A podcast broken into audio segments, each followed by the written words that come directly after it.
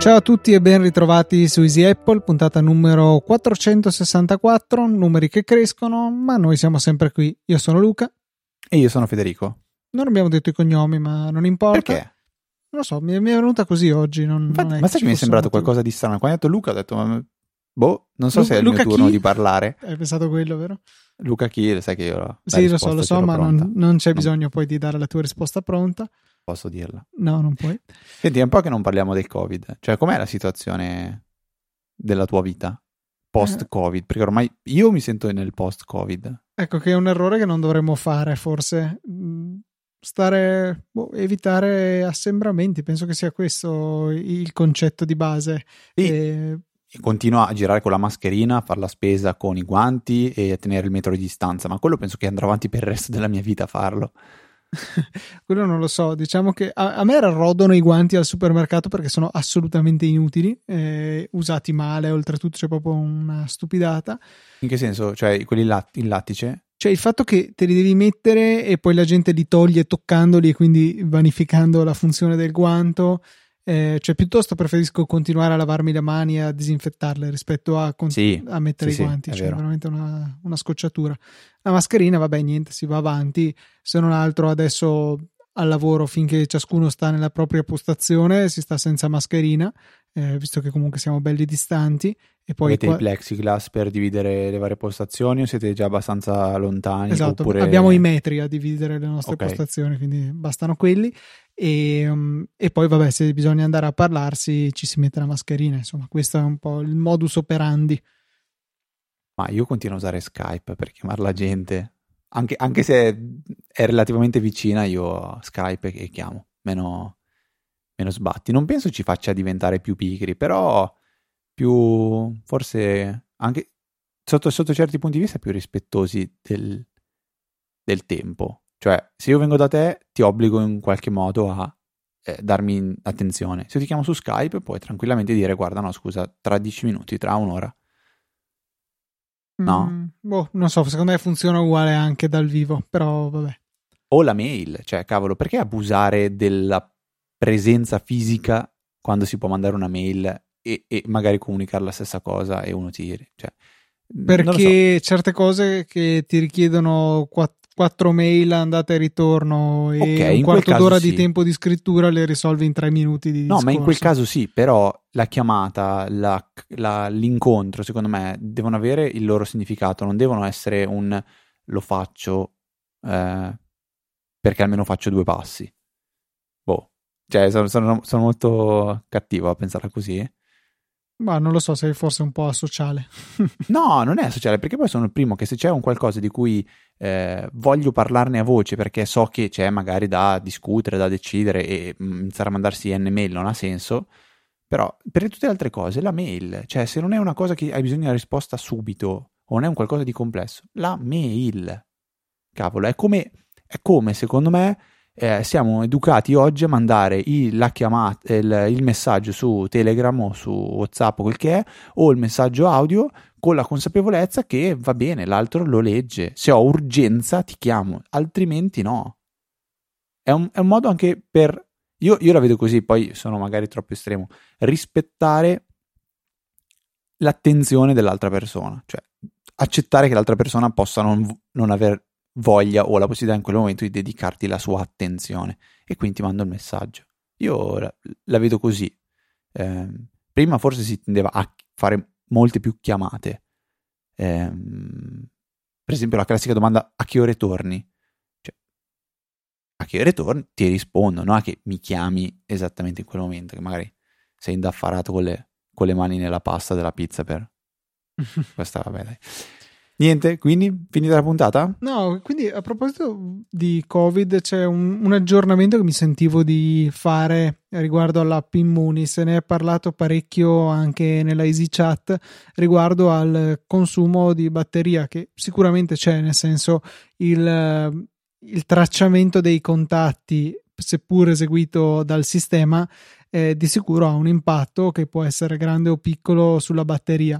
Eh, diciamo che è un impatto che è abbastanza fisso, nel senso è un tot all'ora, e però andando a guardare nelle, eh, nella sezione delle statistiche delle batterie del nostro iPhone c'è chi magari eh, usa poco il telefono eh, che si vede impattare in maniera davvero consistente la, la, il consumo da questa applicazione perché consumerà anche abbastanza poco ma se voi a, a vostra volta usate poco il, il eh, telefono avete magari il 30-40% di consumo dovuto a immuni ma proprio perché il telefono è normalmente molto diciamo rilassato se lo usate di più le, la percentuale a fronte di questo stesso uso energetico sicuramente cala.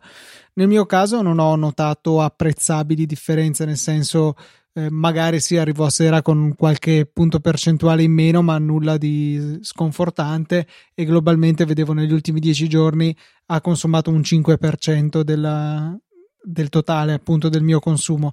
Quindi non me ne sono accorto e non mi disturba per te è stato più cattivo questo impatto sulla batteria o anche tu più o meno non ci hai fatto caso? Ma ne abbiamo parlato secondo me anche settimana scorsa proprio dicendo due robe, guardando anche a chi li, a che, in che posizione della classifica del consumo della batteria. Sì, è che se ne è parlato ancora questa settimana, quindi eh, oggi stesso, proprio giovedì, quando registriamo, avevo visto prima che molti ascoltatori confrontavano sì, sì. le proprie statistiche, mi sembrava il caso ecco, di ribadire il concetto. No, no, mi stavo agganciando per dire che a, a me in realtà la questione non è, non è cambiata, cioè l'applicazione non, non, non, vedo che ha un minimo impatto sulla batteria, ma concretamente con dei dati che sono quelli della, del, del, sistema di iOS, continua a me, non so per qual motivo, a eh, turbare una notifica che ogni tanto compare. Luca te l'avevo anche mandata, vediamo se la recupero. E eh, diversi diciamo... ascoltatori hanno ricevuto lo stesso, eh, lo stesso messaggio, hanno lo stesso problema. Sì, però a me cioè, persiste, continua a restare lì, eh, dice eh, che le notifiche potrebbero non essere supportate dall'applicazione Immuni in questa regione. Dovresti confermare che applicazioni stai usando nelle impostazioni. E c'era stata un'ipotesi du- che ho visto appunto nell'Easy Chat che fosse collegato alla vicinanza a stati esteri. C'era ma chi no, era vicino a, a San Arsizio io, eh, ma, cioè, relativamente vicino, ma magari no. 100 km dalla Svizzera ci sei. 100 km sono sì. tanti, eh. Cioè, eh. Scusami, però 100 km, no, dai, cioè, io ti dico il dubbio che ho è il fatto che l'iPhone sia in inglese. Cioè, mm. tengo la lingua inglese, però io ho attivato nelle impostazioni, eh, se non sbaglio si può scegliere la lingua dell'applicazione, non vorrei dire una stupidata. Quello sì, ma, ma poi vediamo. comunque ci sono due impostazioni distinte su iOS, la lingua che mostra appunto, cioè cambia la lingua di quello che c'è scritto e la regione che influenza sì, i servizi disponibili, ad esempio se mettiamo Stati Uniti vediamo Apple News per dire che in Italia non c'è. Io ho anche eh, detto a a, all'applicazione delle impostazioni che la voglio in italiano, quindi magari ho pensato è quello il bug, cioè non lo so, non, non, non capisco, anche nelle impostazioni è tutto attivo eh, e almeno un paio di volte al giorno compare questa, questa notifica che mi fa capire che c'è qualcosa che non funziona, ma onestamente non, non, so, non so giustificarlo, non so neanche correggerlo e quindi a me dà più fastidio quello del consumo della batteria. Forse il motivo per cui non consumo la batteria è anche questo. Venendo al cuore della puntata, direi di cominciare come da tradizione con le domande. Eh, ci ha mandato una doppia Alessandro e la prima è un, più una constatazione, la sua che si è messo a trafficare un po' con shortcut, ne ha programmato qualcuno per accadere in determinati luoghi e c'è il problema che ogni volta mi chiede l'autorizzazione a procedere. Mi chiedevo se esistesse un modo per bypassare questa autorizzazione e far avvenire, far attivare lo shortcut veramente in automatico. Eh, ma poi perché questa restrizione se lo voglio fare io sul mio iPhone? Eh, beh, Alessandro, la risposta non c'è eh, sul perché sia così. Il dato di fatto è che è così e per ora non c'è modo di bypassare questa cosa se non magari col jailbreak è possibile, è possibile farlo ma non così come ce lo permette di fare Apple, insomma, così come è concepito il sistema da Apple allo stato attuale senza modifiche. Magari con iOS 14 cambierà qualcosa, la WWDC alle porte, lunedì prossimo ci sarà il keynote iniziale. Eh, sarebbe molto gradito perché alla fine non penso che ci sia molto margine per, tra virgolette, ingannare gli utenti e fare installare degli shortcut che poi fanno cose cattive in automatico.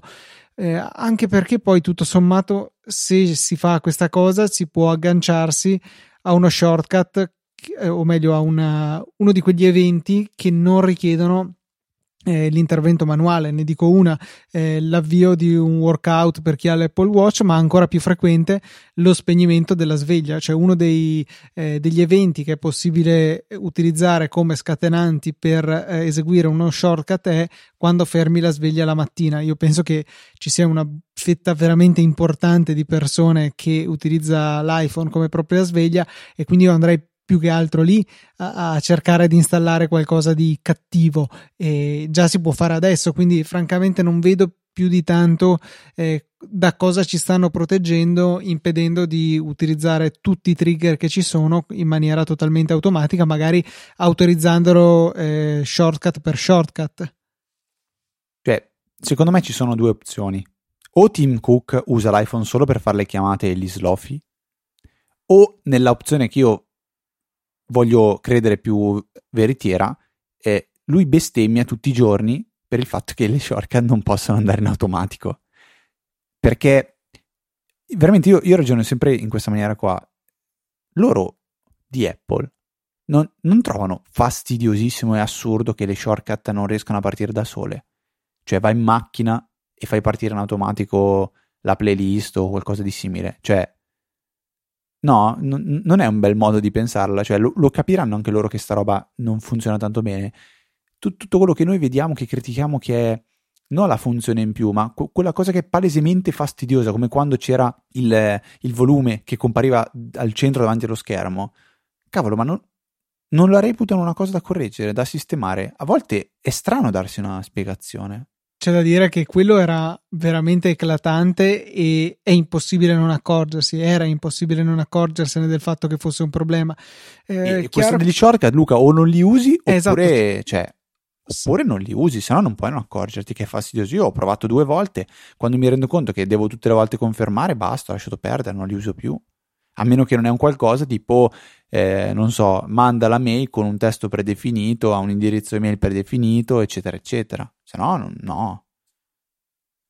Non lo so, Questo... comunque, ecco, diciamo che auguriamoci che sia una delle cose che andranno pian pianino a correggere nel futuro. È anche vero che su tante frangenti c'è stato un ammorbidimento graduale da parte di Apple, eh, quindi questo passaggio di avere del, dei trigger, ma alcuni di questi richiedono la, cons- la conferma, anzi direi la maggior parte, eh, può essere un primo passo, magari il prossimo passo sarà eh, chiedere conferma in maniera molto esplicita all'utente eh, per ogni shortcut che si desidera eseguire in automatico, ma dopo eh, lasciarlo andare senza ulteriore bisogno di ma eri davvero sicuro, sicuro, sicuro di voler fare questa cosa qua? Eh, sarebbe molto molto gradito, insomma. Seconda domanda invece di Alessandro Luca riguarda eh, un editor di programmazione che eh, lui chiede eh, di consigliargli. Dice di aver trovato Atom sulla rete, che conoscevo anch'io incredibilmente. La sua esigenza è quella di, scri- eh, di scrivere in un linguaggio chiamato Pine, e che è un linguaggio utilizzato su una piattaforma di, di trading. Eh, io da profano uso sempre sia Windows sia, sia su Mac, uso Sublime Text, che con la miriade di estensioni che ha, il fatto che è open source, molto probabilmente sarà in grado di supportare anche questo linguaggio, quindi avere una, una, la capacità di, di, di, comprendere e interpretare la sintassi e quindi colorare di conseguenza eh, le, le, funzioni o le variabili o, o, il resto.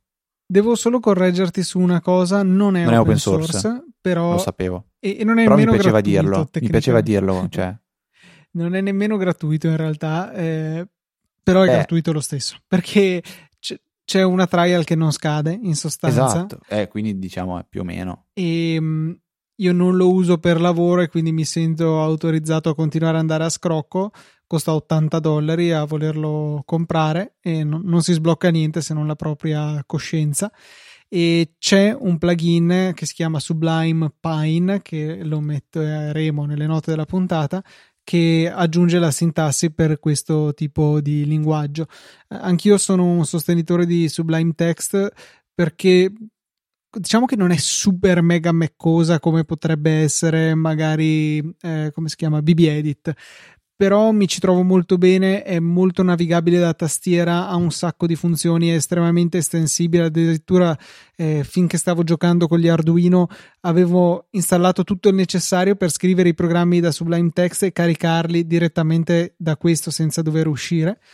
E, um, un'applicazione che veramente è veloce, eh, rapida, funziona molto molto bene, quindi 5 stelle, 5 mele di Easy Apple vengono sicuramente assegnate. Atom era, è di GitHub, eh, sponsorizzato da GitHub. Io l'avevo provato appena uscito, era di una pesantezza unica, oltre a essere una porcheria in, eh, Electron, in Electron, come, Electron. come, amo esatto chiamarle io. Eh, un'altra cosa in Electron, però non è una porcheria in realtà, è penso uno dei migliori esempi di applicazioni Electron che ci sono, è Visual Studio Code di Microsoft, anche questa è estremamente estensibile, questa davvero è gratuita. gratuito, mi sembra. Sì, sì, è gratuito e può essere una valida soluzione, anche questo decisamente cross platform.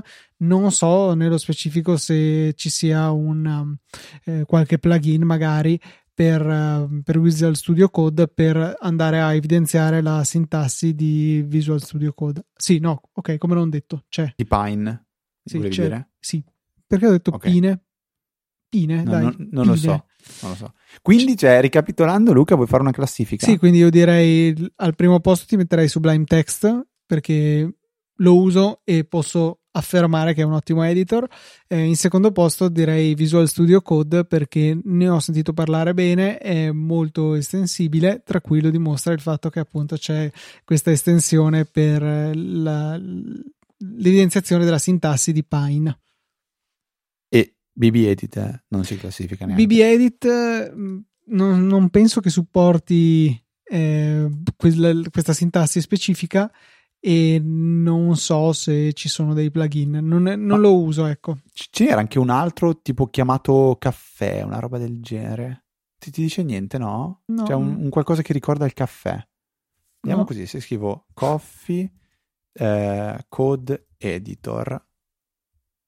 Vediamo Questa cosa salta fuori. No, coffee cup. No, non è quello che dico io. Espresso. The Forse Web Editor qua. for Mac, però sì. boh, sembra è, è tipo un editor no, di siti no, web. No, no, ma non è quello che dico io, no, no, no, no. Niente, mi ricordavo di un qualcosa di simile, ma vabbè, niente, dai. Domanda successiva arriva da Ilaudix che chiede, eh, domanda secondo me era più per il saggio podcast qua, ma noi, noi ci intromettiamo comunque, anzi Luca ti faccio intromettere perché eh, dice o meglio, aggiungo io, spesso abbiamo parlato, citato eh, le, le, VPN. Eh, cosa sono? Quando servono? Se servono? A cosa servono? Può essere uno di quei momenti in cui si, si spiega uh, 101 come eh, che, che cos'è, cosa significano queste tre letterine. Che io posso dirvi che sono Virtual Private Network, dopodiché lascio la parola a Luca. Sì, diciamo che questa domanda di iLaudix, iLaudix, non so come sia la pronuncia corretta del nickname su Twitter, eh, le VPN sono veramente esplose di popolarità ultimamente, direi nell'ultimo anno, in particolare come sponsor di questo o quel canale YouTube, in vari podcast.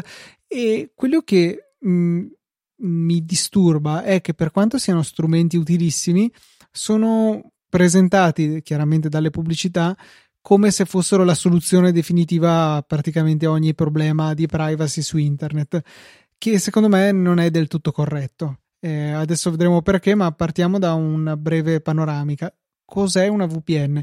Una VPN è un software che ci consente di far passare tutte le nostre o parte delle nostre connessioni verso internet invece che direttamente dal nostro provider per raggiungere il sito di destinazione, ad esempio easypodcast.it, potremmo passare attraverso questo tunnel VPN che è cifrato, che va dritto dal nostro computer, diciamo, fino al server del nostro provider VPN e da lì poi la nostra richiesta che è stata precedentemente ficcata dentro in questo tunnel in maniera cifrata, viene decifrata e rispedita al server destinatario. Ad esempio, se avete interesse a apparire in Botswana, potreste utilizzare i server in Botswana di un vostro provider scusami, VPN. Scusami, scusami.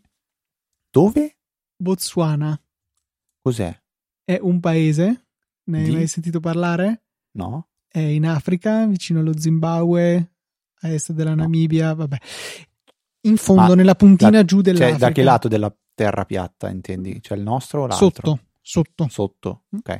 Ehm, ecco, di- dicevo, usate il server in Botswana del vostro ehm, provider VPN, visitate easypodcast.it e così EasyPodcast vedrà una visita provenire dal Botswana, così avete nascosto il fatto che in realtà siete a Rimini, non lo so, perché probabilmente quelli di Rimini hanno qualcosa da nascondere.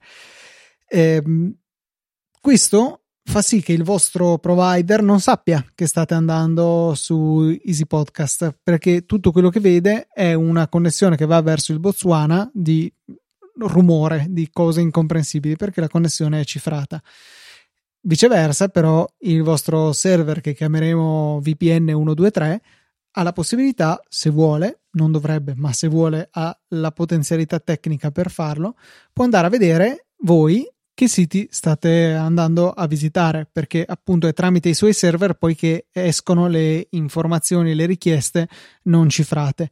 E mm, in queste pubblicità vengono citate le VPN come se eh, nascondere al vostro provider dove andate sia qualcosa che ha un grande beneficio in, in termini di privacy.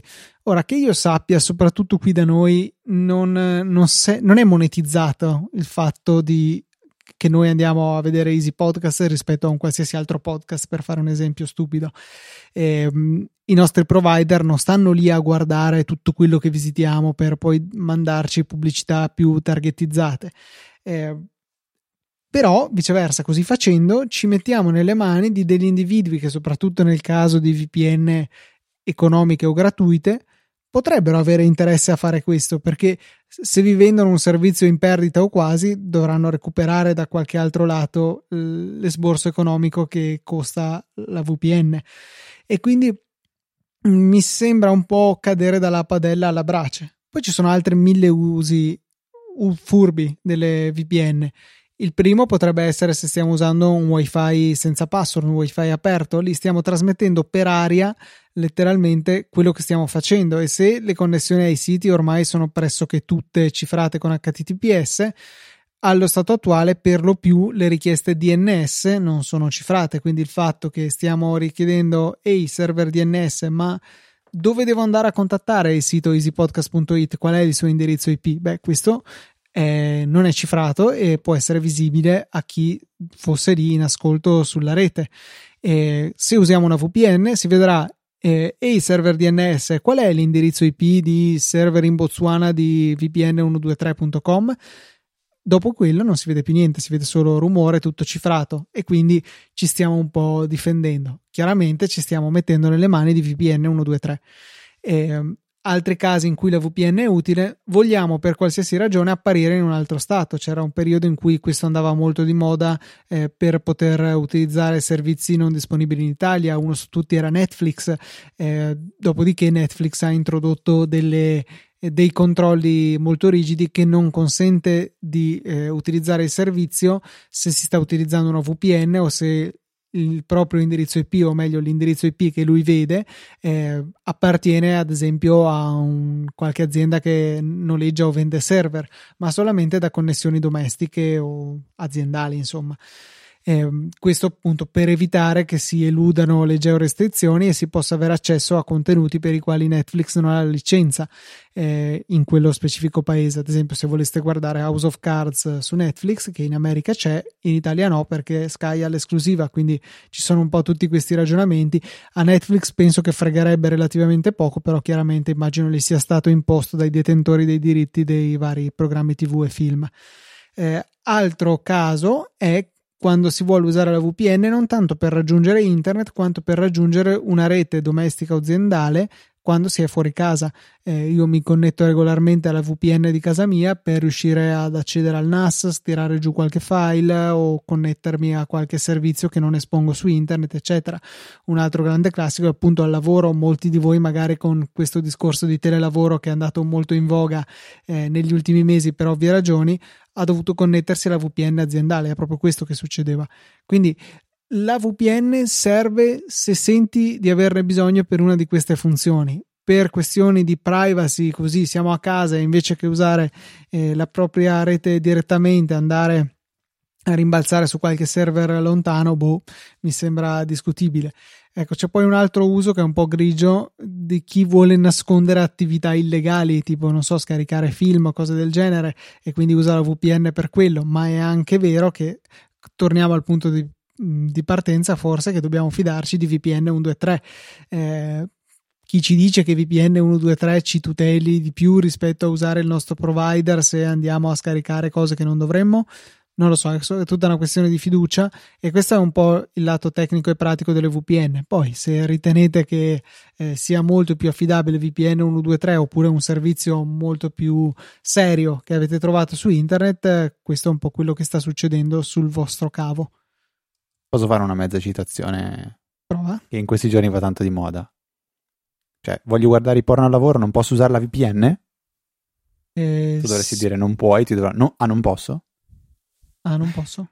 Ah. Hai capito la citazione? Spero di sì. No. Dai, Salvini. Ah, sì, dai, dai, dai, è vero, è vero, sì, quel video lì stupido. Beh, posso, cioè, voglio, farla, voglio, parlare con una signora, potrò togliere la mascherina? No. Non puoi. Ah, non posso? e poi Quindi, c'era vabbè. il video con attivare Ma... la stupidera o cos'è che era? L'hai visto quello? No, onestamente no. Te, te lo giro dopo. Comunque, diciamo che VPN eh, concretamente poi io mi ritrovo a usarla quasi solo per lavoro eh, ed, è, ed, è, molto molto utile. Eh, se si è a casa mh, e non si hanno esigenze particolari, la VPN è qualcosa che si può tranquillamente evitare di usare. Magari se si viaggia tanto per lavoro e non so, sono in un bar da eh, Starbucks, voglio connettermi al sito della banca, va bene, passo per una VPN, forse quello è, è il caso mh, più, più, più, più, azzeccato per un uso personale della VPN. Di sicuro, secondo me, non è un qualcosa da tenere perennemente attivo pensando di guadagnare chissà cosa in termini di privacy. Comunque sì, funziona anche a lavoro se volete vedere il porno, ovviamente. Se non hanno bloccato le VPN con il firewall aziendale, ma questo è tutto un altro discorso.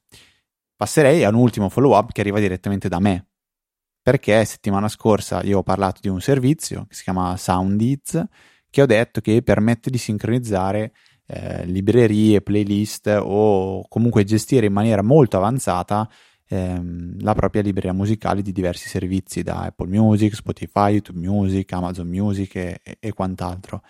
Nella ira dell'aver scoperto da poco il, il, il servizio e forse non averlo compreso fino in fondo, ho eh, detto che non è possibile, se non con l'account a pagamento, tenere sincronizzata una playlist. In realtà, eh, esplorandolo un po' meglio, perché non, son, non mi sono dato per vinto, è possibile farlo solo con una playlist. Quindi, se voi volete tenere sincronizzata una playlist da, non so, nel mio caso è Apple Music è il master o il main, visto che master sembra che non si possa più dire. E ehm, la, la, playlist di Spotify è la, la slave, quindi quella che eh, viene eh, usata per copiarci sopra la musica da Apple Music, si può fare. Eh, una, sincronizza- una, sincronizzazione funziona eh, e nel mio caso è molto utile eh, per questo esempio che eh, io uso normalmente Apple Music. ehm, in macchina ho soltanto l'applicazione di Spotify e quindi tenendo sincronizzata una playlist che ho chiamato eh, macchina, car, quel che, quel che volete, eh, la, questo servizio ogni notte alle, mi sembra 3 di notte, sincronizza la playlist da Apple Music a Spotify, quindi nella macchina mi trovo tutta la musica che voglio. È veramente comodissimo, mi sembrava giusto eh, correggere la, fesseri- la mezza verità che ho detto settimana scorsa, perché poi ovviamente tutto il resto è a pagamento con un abbonamento che non è neanche proprio gratuitissimo. Procedendo con la nostra cicciosa puntata, beh, direi che non si può non parlare della WWDC. Eh, come accennavo prima, avrà inizio lunedì prossimo e ci aspettiamo grandi cose, ci aspettiamo Mac con uh, processori ARM e per questo vi rimando alla puntata del saggio podcast che ho registrato con Maurizio, specificamente trattasi della puntata 109 eh, dove abbiamo un pochettino discusso di questo argomento per cui non starei a ripeterlo anche qui su Easy Apple. E niente, ci sono tante cose che potrebbero arrivare.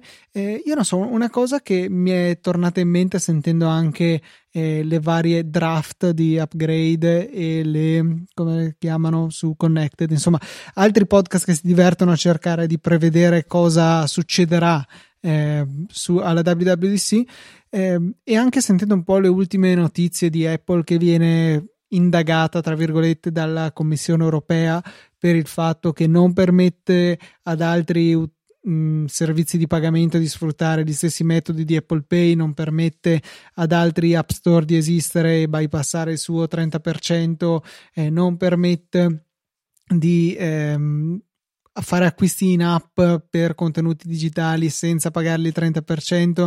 Non permette asterisco in realtà perché eh, c'è stato qualche cambio, magari dopo ne parliamo, al limite ne parleremo un'altra volta.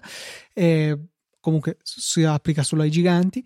Eh, e quindi secondo me una cosa che potremmo vedere in questa WWDC, in questo iOS 14 che verrà senz'altro presentato, è la possibilità di rendere predefiniti eh, magari browser, client email di terze parti, perché è qualcosa di cui si vocifera da tempo, che si chiede a gran voce da ancora più a lungo e che secondo me avrebbe senso perché eh, Apple non ha un non ha un ritorno se voi utilizzate l'applicazione mail rispetto a usare Gmail. Su Safari se ne può parlare perché Google paga fior di soldi Apple perché rimanga il browser, sì, il um, motore di ricerca predefinito. Però su mail, francamente, è una scocciatura quasi per Apple dover gestire il client email, infatti è pieno di bug, eh, mentre invece appunto ci sarebbe una apparente apertura, un mostrarsi un pochino più benevola nei confronti di terzi e questo non potrebbe che fare bene nell'ottica appunto di queste ulteriori indagini che stanno venendo fatte in Europa, ma non solo.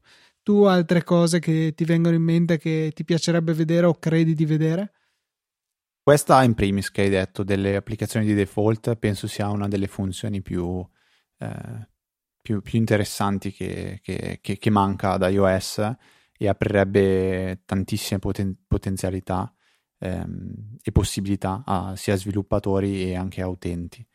E, ehm, e, niente, poi sono curioso, io fremo dalla voglia di, dalla curiosità di capire se faranno un keynote tipo live o un po' come è stato per la PlayStation, dove io non l'ho visto del tutto, però eh, tanti tanti video, video promozionali e cose montate che possono sembrare magari meno spontanee, anzi lo sono sicuramente, eh, però di, di, di, grande qualità. Quindi magari anche per Apple riuscire a concentrare in un minor tempo eh, tutto quello che vogliono dire senza perdersi niente. Questa è la mia, la mia grande curiosità. Eh, poi onestamente eh, vorrei capire questi Mac con processore ARM se effettivamente verranno eh, lanciati, quali saranno le soluzioni tecniche che offriranno gli sviluppatori per non rendere la vita impossibile a, eh, perché mi immagino, io no, non sono un esperto, lo, lo, sai Luca tu e lo sanno anche tutti gli ascoltatori, però eh, vorrebbe dire ricompilare qualsiasi applicazione per architettura ARM invece che Intel, giusto? Questo sicuramente sì, è uno... Non è detto che sia banale del tipo prendo l'applicazione, la ricompilo con Xcode, stop. Ma di, ne abbiamo appunto parlato anche con Maurizio, per cui non volevo ritrattare tutto il discorso, ma secondo me a meno di applicazioni super mega compil- complicate dovrebbe essere più così che non lo scenario super difficile.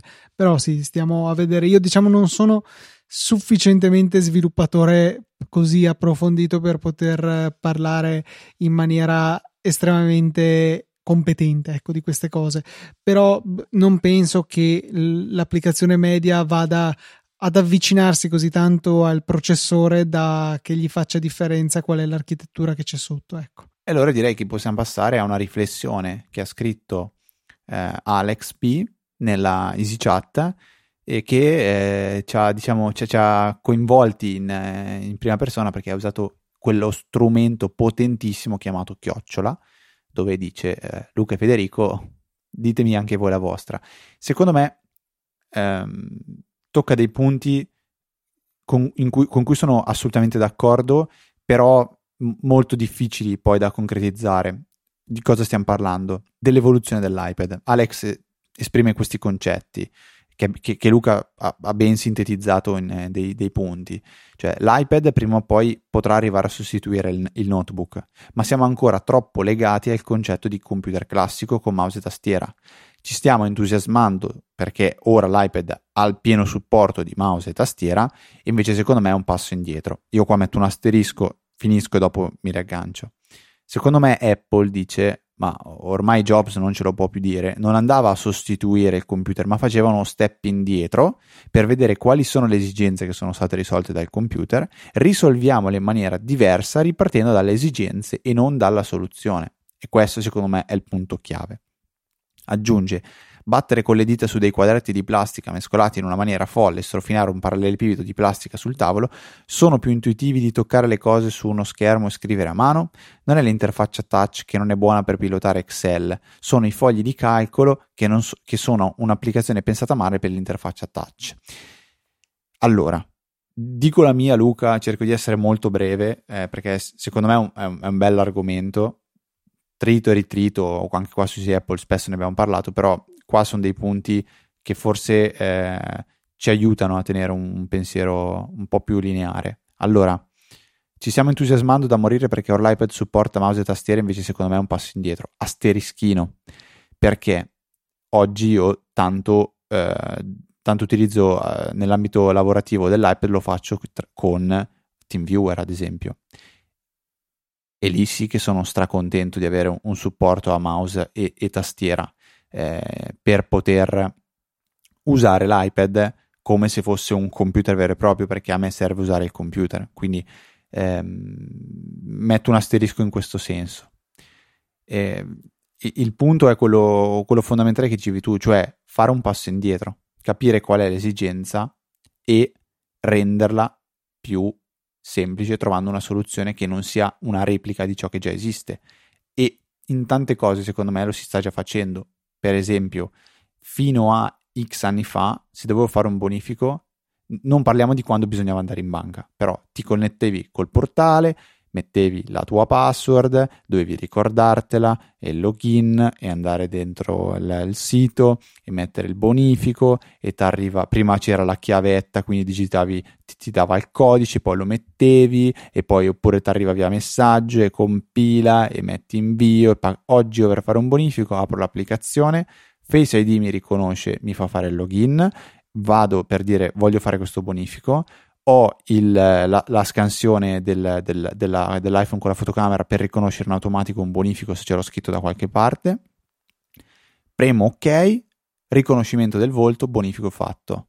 Cioè, questo secondo me è il lavoro che viene fatto. È, è cambiato l'approccio, il, il, l'obiettivo raggiunto è, è, il medesimo perché era fare un bonifico, però tramite diversi strumenti è, è cambiato completamente se eh, si va nel, eh, nel, mm, nella direzione in cui la dettatura vocale potrà rimpiazzare la scrittura di una, di una tastiera, ben venga. Sono molto più veloce a parlare che a scrivere. Abbiamo visto un video un paio di settimane fa dove c'era il confronto tra, eh, tra Apple e Google. Cavolo, Google è veramente quasi predittivo. Ma poi ci ho ripensato, Luca. Tu mi dicevi, forse a volte sembra che interpreta prima quello che stai dicendo, ma è quello che fa già ad esempio Gmail da web. Se provi a scrivere una mail, scrivi due parole e poi le altre dieci premi tab sono quelle. Dici, porca miseria, veramente eh, impressionante. Quindi mi piace questo, questo approccio. Poi eh, sul non è l'interfaccia touch che non è buona per pilotare Excel, ma sono i fogli di calcolo che sono un'applicazione pensata male per l'interfaccia touch, secondo me questa è una frase che è, è, è difficile, cioè, faccio fatica a dire sì, è giusta, eh, perché ci sono degli strumenti che rimarranno eh, questi. C'è un foglio di calcolo, io oggi faccio fatica a pensarlo diversamente. Ho bisogno di un foglio di calcolo dove mi muovo con la tastiera, faccio le tabelle, metto le formule, quindi ho bisogno di questo tipo di approccio. Se invece ci mettiamo a parlare di usare Photoshop, eh, allora la musica cambia completamente. Cioè non ho più un mouse, ma ho una, una pencil, ho la possibilità di eh, sfruttare non solo eh, il click, quindi digitale del mouse, ma posso usare eh, la pressione, quindi applica- avere una sorta di interazione mh, non più digitale ma analogica. Quindi è, è, è, questo quello che io mi sento di dire eh, su, sulle tue parole. Poi che andrà a sostituire, non lo so, che potrà essere qualcosa di, eh, di diverso, che sarà eh, migliore sotto diversi aspetti, spero proprio di sì. Che, come diceva Steve Jobs, il tablet o lo smartphone diventerà la macchina, il computer, il track, eh, ne sono fermamente convinto. Questo probabilmente è vero, però eh, io continuo ad avere l'impressione che per quanto queste siano tutte idee belle e carine, non rispondono alle necessità di oggi. Forse sono il cliente potenziale di Henry Ford che sta chiedendo un cavallo più veloce. Però, cioè, sono tutte delle considerazioni aspirazionali, mentre invece oggi come oggi non, non è stato trovata la quadra per veramente sfruttare in maniera diversa i, i, tablet e dargli delle potenzialità in più. Cioè adesso, come ha detto anche Alex, stiamo un po', non so, continuando a pasticciare il modello per cercare di adattarli, a renderli più fruibili, più utilizzabili per fare quello che già oggi vogliamo fare. Eh, non è l'interfaccia touch che non è buona per pilotare Excel, ma sono i fogli di calcolo che non sono un'applicazione che sono un'applicazione pensata male per l'interfaccia touch. Poi lui giustamente dice: Non so io dire qual è il modo corretto, altrimenti magari sarebbe super ricco.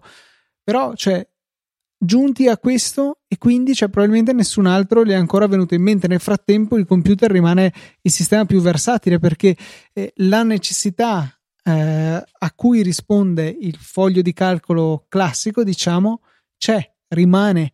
E quindi non è che, eh, cioè io no, non vedo l'utilità di passare all'iPad perché sì, perché mi piace, perché ci vedo un futuro, però nel frattempo quello che devo fare adesso soffro, faccio fatica, adesso un po' meno perché mi hanno dato un cursore e una tastiera, cioè, io non, non riesco a, a, forzare questa evoluzione. È anche vero che se non si forza un po' l'evoluzione, non si crea la necessità di sviluppare qualcosa per questo, c'è un po' un, eh, un circolo vizioso. Però, sì, io... però n- n- non vanno forzati troppi cambiamenti per forza, perché poi diventa un cambiare per il gusto di cambiare, cioè il volante di una macchina è quello, cioè oggi lo vedo come eh, la soluzione giusta, non c'è, non c'è bisogno di cambiarla.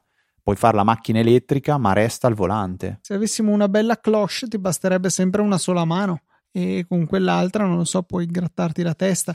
Cioè, eh, è vero, sì, ci sono dei vantaggi, ci sono degli svantaggi, però come dici tu, no al gusto di cambiare perché sì, cioè io sono d'accordo nel vedere del potenziale, non sono d'accordo che quello che vediamo adesso sia sufficiente a realizzarlo, questo potenziale. Quello che vediamo adesso io continuo per il mio modo, per le mie necessità, per la mia personale opinione, continuo a vederlo come una forzatura, una fatica in più.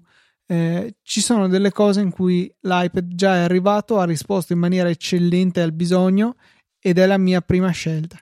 Leggere, guardarmi film navigucchiare con scarso impegno su internet perché poi quando devo fare ricerche serie o cose più complicate preferisco usare il computer banalmente anche per prenotare i viaggi divento matto se non ho il computer e cioè sì tante cose si possono fare mi sembra di, mi rendo conto che la mia posizione è abbastanza statica, però cioè, ci sono delle cose in cui immediatamente sono riuscito anche io, che forse sono un po' recalcitrante in questo, a cogliere l'immediato incredibile vantaggio dell'iPad.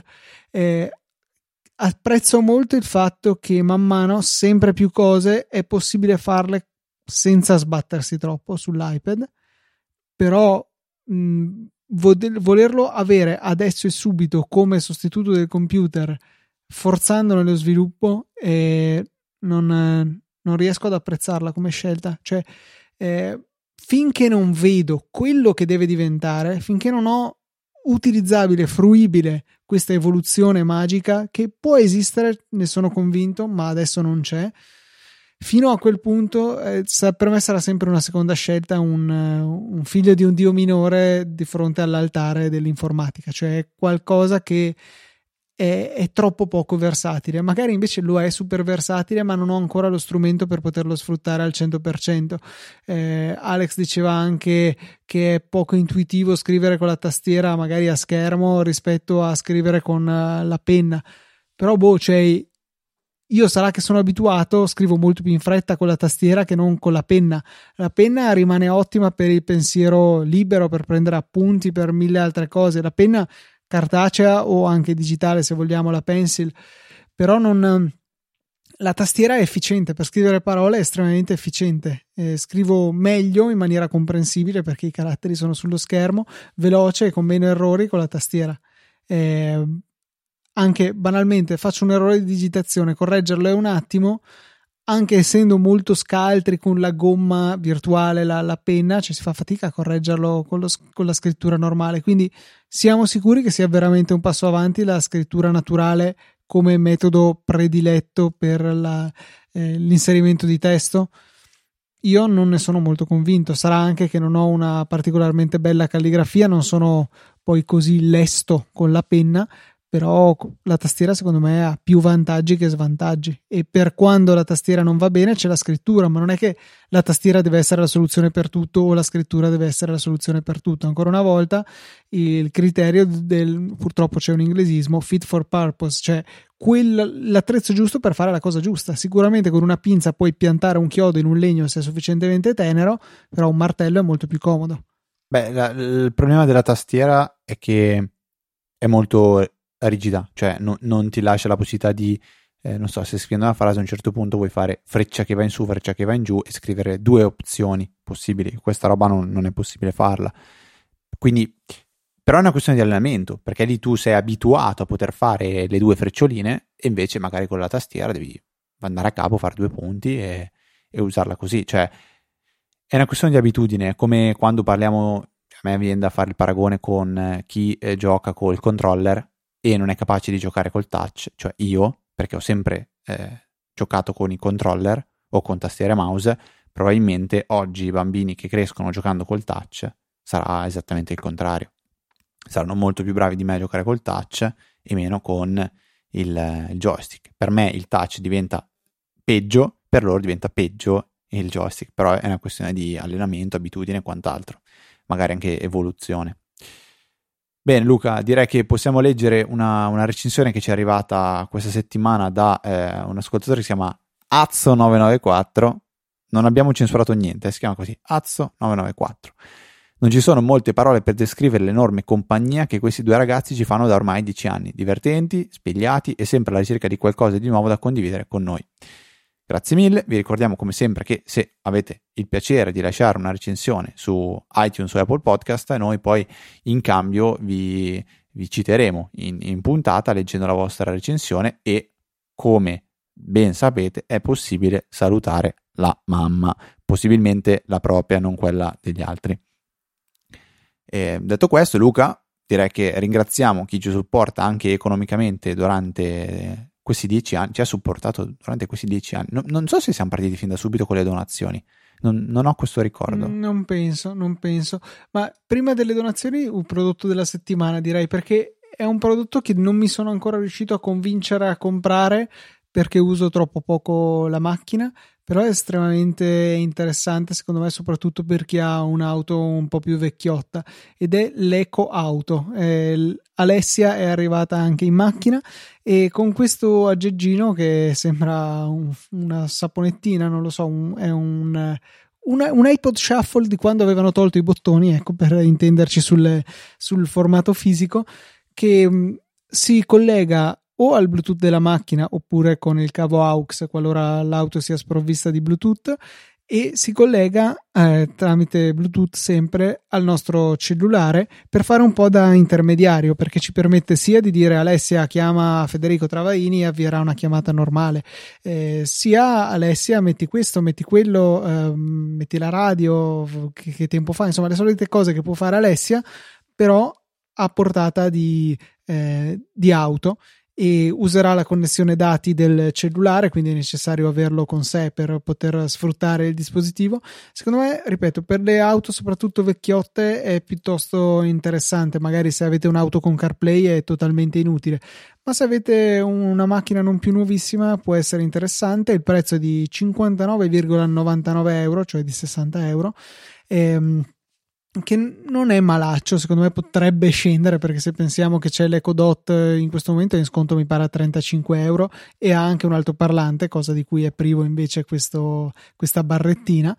Eh, potrebbero fare qualcosa di meglio, magari è appena appena uscito, magari andrà in sconto, però sicuramente per me è un prodotto interessante, lo trovate su Amazon come al solito, partite dal nostro link sponsorizzato, poi decidete, sai che c'è, io volevo in realtà comprarmi le cialde per la macchinetta del caffè, va bene, partite dal, dall'eco auto e poi andate a comprarvi le cialde, comunque ci aiuterete molto perché Amazon ci riconosce una piccola percentuale sulle vostre cialde. Ringraziamo poi i donatori che questa settimana sono Matteo Semenzato, Davide Tinti, Marco De Jesus Maria, Nicola Bisceglie e Roberto Esposito. Grazie mille per il vostro supporto.